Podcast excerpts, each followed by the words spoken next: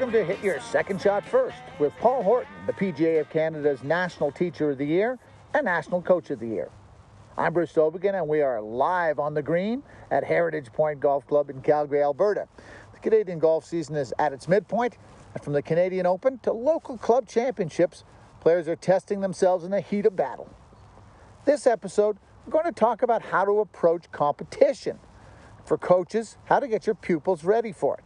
Plus, a look back at the Open Championship, a look forward to the Canadian Open, and on Paul's pointers, Horty will talk about the short game, perhaps the most overlooked part of scoring.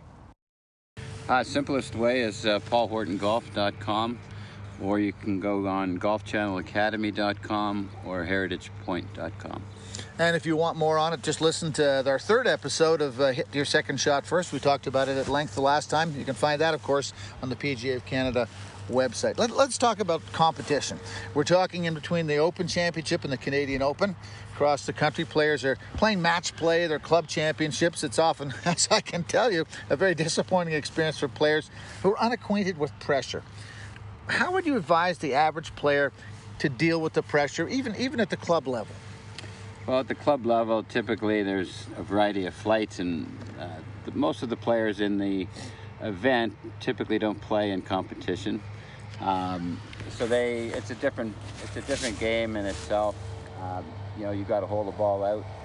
Maybe they're not used to that. So I would say that to prep for all of this is is have the, the proper practice procedures. You want to practice uh, more like you play, so game-like practice or game-like training. Um, adding. What does that mean? What does that mean? Give me an example. Well, most of the time I see players on the range, they sort of rake and hit balls, rake another ball out and hit. And so they're getting some exercise. Um, and, you know, if they're working on something and, and, hitting to the same target, it's what we call block practice. And, you know, they might get into a good groove and feel good about themselves at, at that moment. But golf isn't played that way. oh, golf is more random, so they need to add uh, a sense of. Uh, you know more more about how to play the shot and, instead of play golf swing, um, and, and, try to raise the level of, of uh, commitment to the shot and, and, the importance of the shot. So have mm. have the shot uh, have more meaning to it. And, and are we talking about visualizing here? Uh, let's say doing a strategy before you get, get out there. Okay, I'm thinking of the 11th hole is tough for me. Uh, uh, should I be visualizing that before I get in there, or should I wait until see what the conditions are when I get to the tee box? Yeah, that's that's always helpful to take some holes that might not suit your eye, uh, the ones that would give you problems typically, and, and imagine yourself out there. You're on the range, but imagining that you're you're on the 11th hole, whatever hole it might be that gives you the the issues and say here's here's my fairway between these markers and it's I'm not trying to just hit the fairway but I want a specific target inside that fairway um, you know if, if it's a driver that you're working on if it's approach shots there might be certain greens that that uh, give you trouble approaching and you're just trying to create uh, through your imagination those situations so you, you if you can't get on the golf course and actually do that you know you have to do your best uh, on the range in terms of imagination uh, I think we're talking a little bit about expectations too as we as we head into it. Uh, a tournament. Uh, you may be, I may be answering your question here anyhow, but what, what is the biggest mistake that the average player, we're not talking about the guys who were playing the Open last weekend, but what is the biggest mistake that the average player makes going in? Well, I think, you know, typically when you play with your buddies, they, you know, they, you're not used to holding out necessarily. yes. So putting becomes an issue. Um, you know, the course conditions, typically most clubs will make the greens firmer and faster than they are for the rest of the season.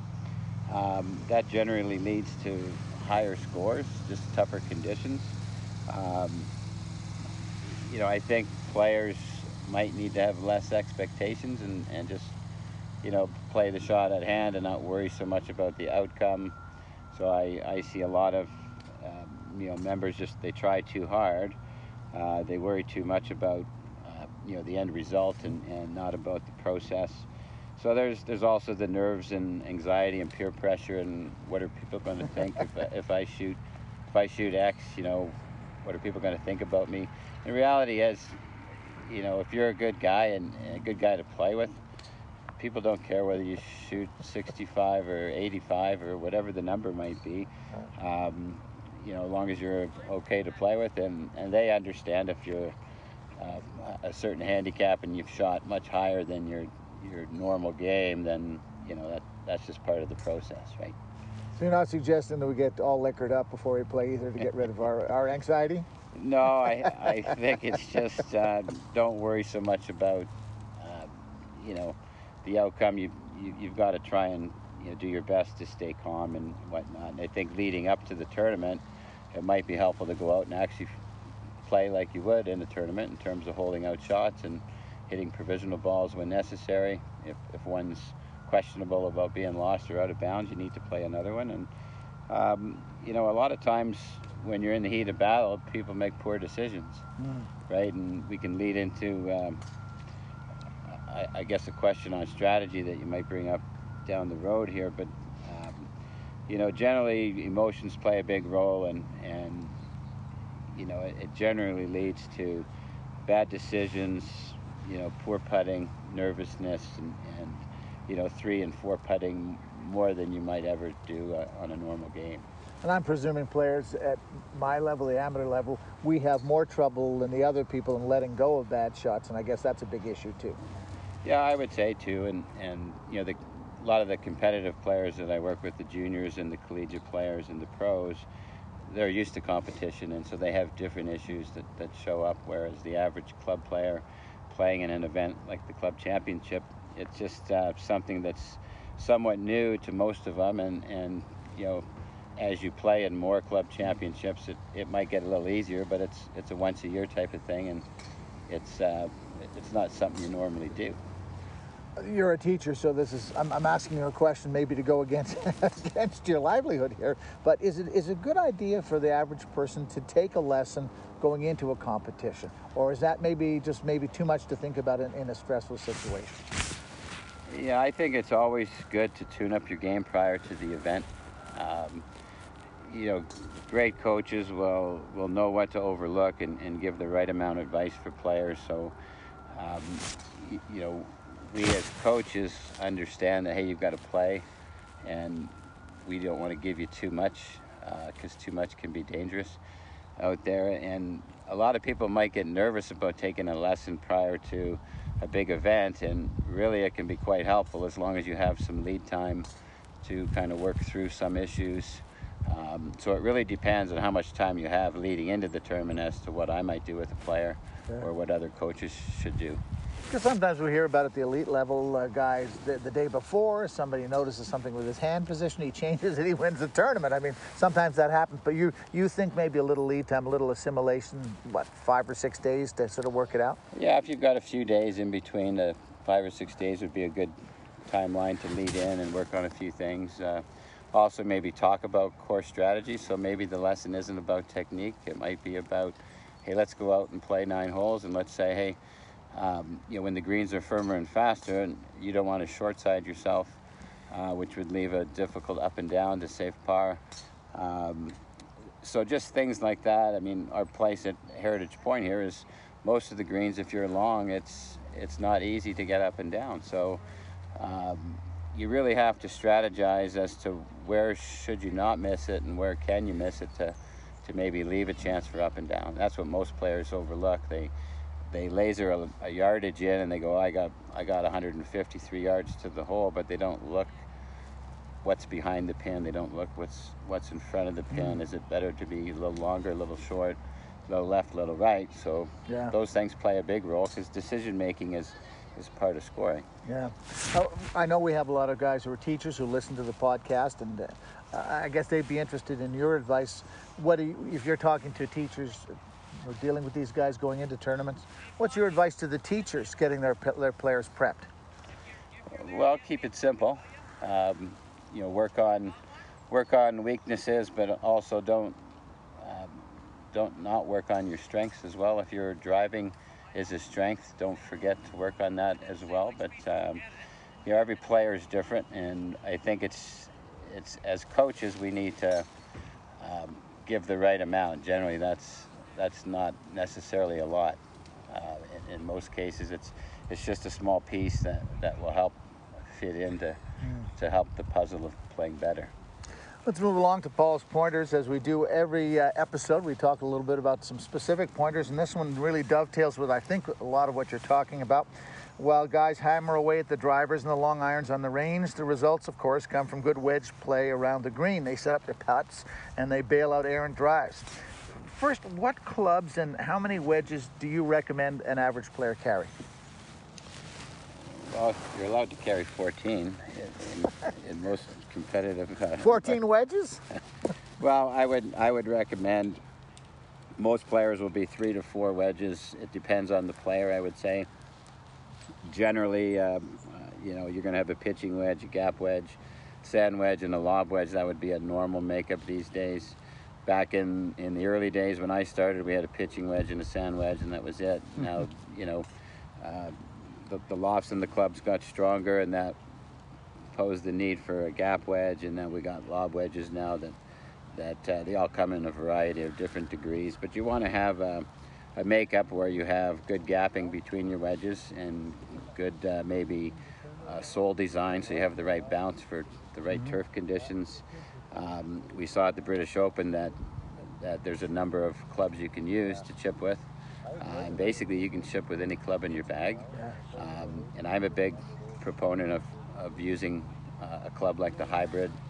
Um, and if you don't have a hybrid, most players do, but if you know, it could be a fairway wood like a three wood or five wood. And I remember Tiger chipping with his three wood, you know, many years ago, and and I've done it myself 30 or 40 years ago, yeah. uh, chipping with a three wood. So I, I love the the hybrid play when it's when the ground is firm and fast, like it was at the British Open. Yeah. It's uh, it's got about four or five times the loft of a putter, and it, it's easy to get the ball running, and it's a safer shot for most players. Yeah. Um, you know, when. Uh, well, let me let me ask for Canadians, we don't have to deal with Bermuda grass up here in the north. Give me what you would suggest in terms of the gap in between the wedges. Like, for instance, I do 52, 56, and 60. Uh, with the kind of grass conditions we have, is that is that a good selection, or should I have a wider gap between them? No, I think that's good. About you know four degrees between the wedges is is pretty normal. If you're a stronger hitter and have a lot of speed, um, you might get away with six degrees, maybe a, a 46, a 52, and a 58 or something like that. So it really depends on on uh, each player, but you know three to four is, is wedges is plenty. Mm-hmm. A lot of people get confused between the difference between chipping and pitching the ball. What's the difference? Well, it's a good question. um, That's what I'm here for. Right. I, I think, you know, in, in, a general sense, chipping is a lower shot and pitching is a higher shot, but not always the case. Um, pitching tends to, to generally be a little longer shot with a little more air time, and, and the general rule of thumb uh, for either chipping or or pitching is to try and land the ball in the first third of the green and let it run the rest of the way.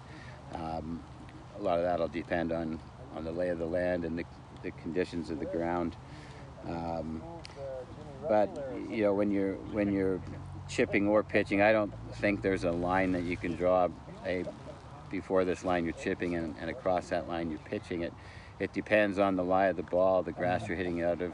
Um, so generally, if you're chipping, you're nearer the green and, and you're maybe playing more bump and run shots. Uh, when you're pitching and, and the ball's lying in deeper grass, uh, there's different shots that you need to learn, and, and typically we need a more lofted club out of, out of higher grass. Mm. Uh, one of the things that, that somebody told me a couple of years ago, which I try to keep in mind, is keep your chest moving when you're hitting these when you're hitting these shorter shots. The instinct is always to sort of decel and stop at impact, etc. Keep the chest moving. What, what are a couple of your best uh, hints when you're talking to somebody who's who's trying to refine their game? I would say for either chipping or pitching that that the stance should be quite narrow, uh, maybe slightly open, but not so much that your side saddle that that's I see some people get into. I would have the ball in the same position as a normal shot, but your your back foot is moved up closer to your front foot, and the ball will appear to be closer to the back foot, which it is, but the ball really hasn't moved back. Um, with your feet closer together, you can push your weight more forward and, and have, we'll say, roughly 80% pushed into your your front side or the target side which will help the contact of the shot.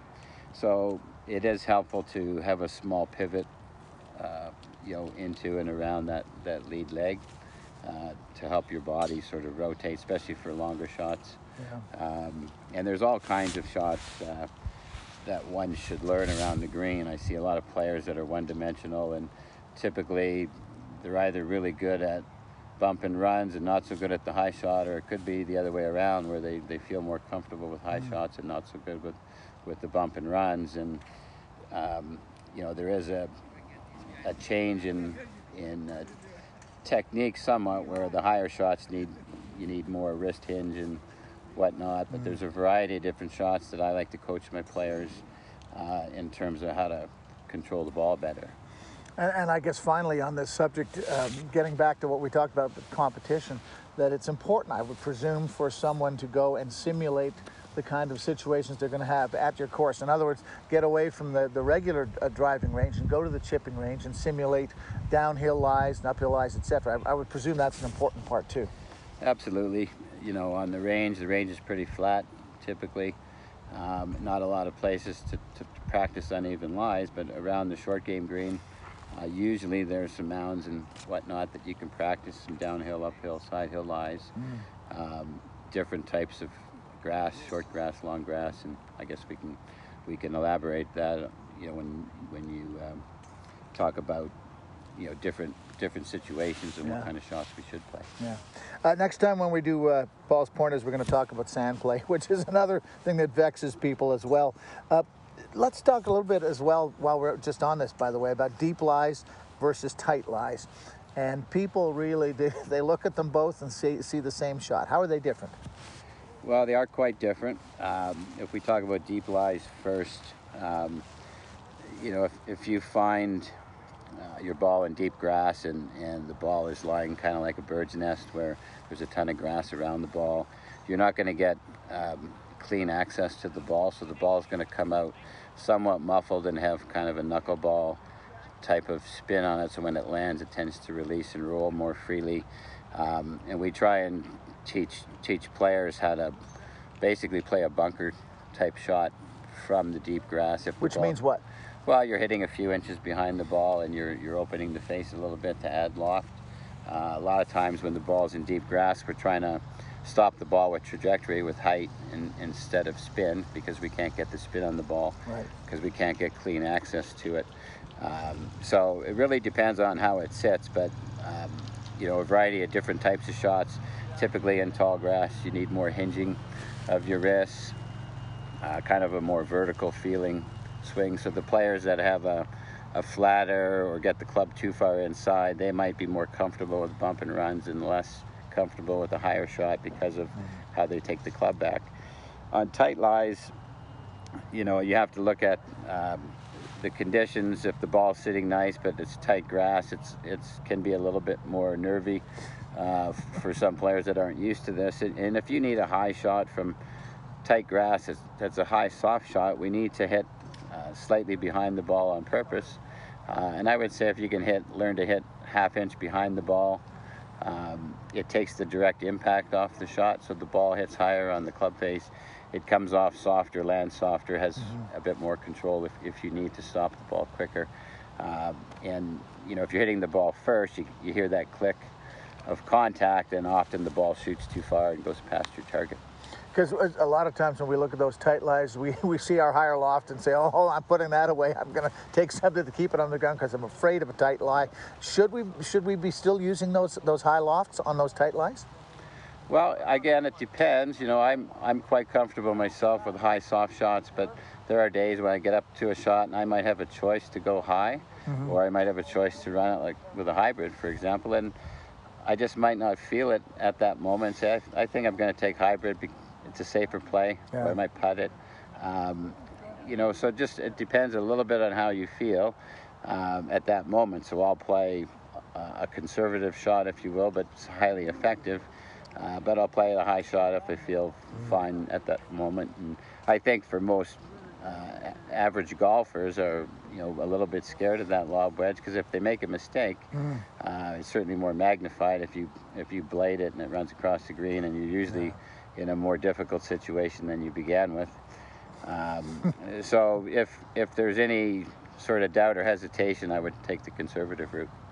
And as Harvey Penick says, remember, 70% of those shots go and practice them. Make sure you have that proportion in your practice routine. Yeah, she should practice at least 70% on short game, chipping, pitching, bunker play, um, and obviously putting. Putting's probably, you know, 40 some percent of, of your score, so it makes sense to practice about 40% of your time on putting. You're listening to Hit the Second sh- Your Second Shot First with Paul Horton, the PGA of Canada's National Teacher of the Year and National Coach of the Year. Uh, time for Horty's handicaps. Uh, we're sitting here in the trough between the Open Championship and the Canadian Open as we speak. Uh, and we'll certainly uh, we'll certainly have an interesting week as we come off of what happened on the weekend. But first of all, your take, Francesco Molinari, just a great steady performance in winning the Open Championships. Your thoughts on what you saw this weekend? Well, I saw the replay last night and uh, was quite impressed. Um, Molinari played the best in the end, and, and so he deserved the win. And his short game was spot on. So, um, you know, the sort of goes hand in hand with what we just talked about. Um, his putting was awesome, and his his uh, chipping was spot on. So, uh, I think that's what really won him the championship. Uh, he came he came into the tournament with a lot of confidence. I think he won twice um, yep. in the last five weeks prior to the Open. So he was arguably one of the hottest players in the world, and, and sometimes overlooked by the North American viewers. But uh, he deserved it. Uh, it was quite compelling, though, to see that leaderboard um, with with nine or ten guys within a couple shots going into the back nine, and you've got Jordan Spieth and Tiger Woods and, and you know, Kuchar and Justin Rose coming up from McIlroy. Just, just making the cut. McIlroy was right there, so it was very compelling to say the least. And um, you know, in the end, it was a win by two, and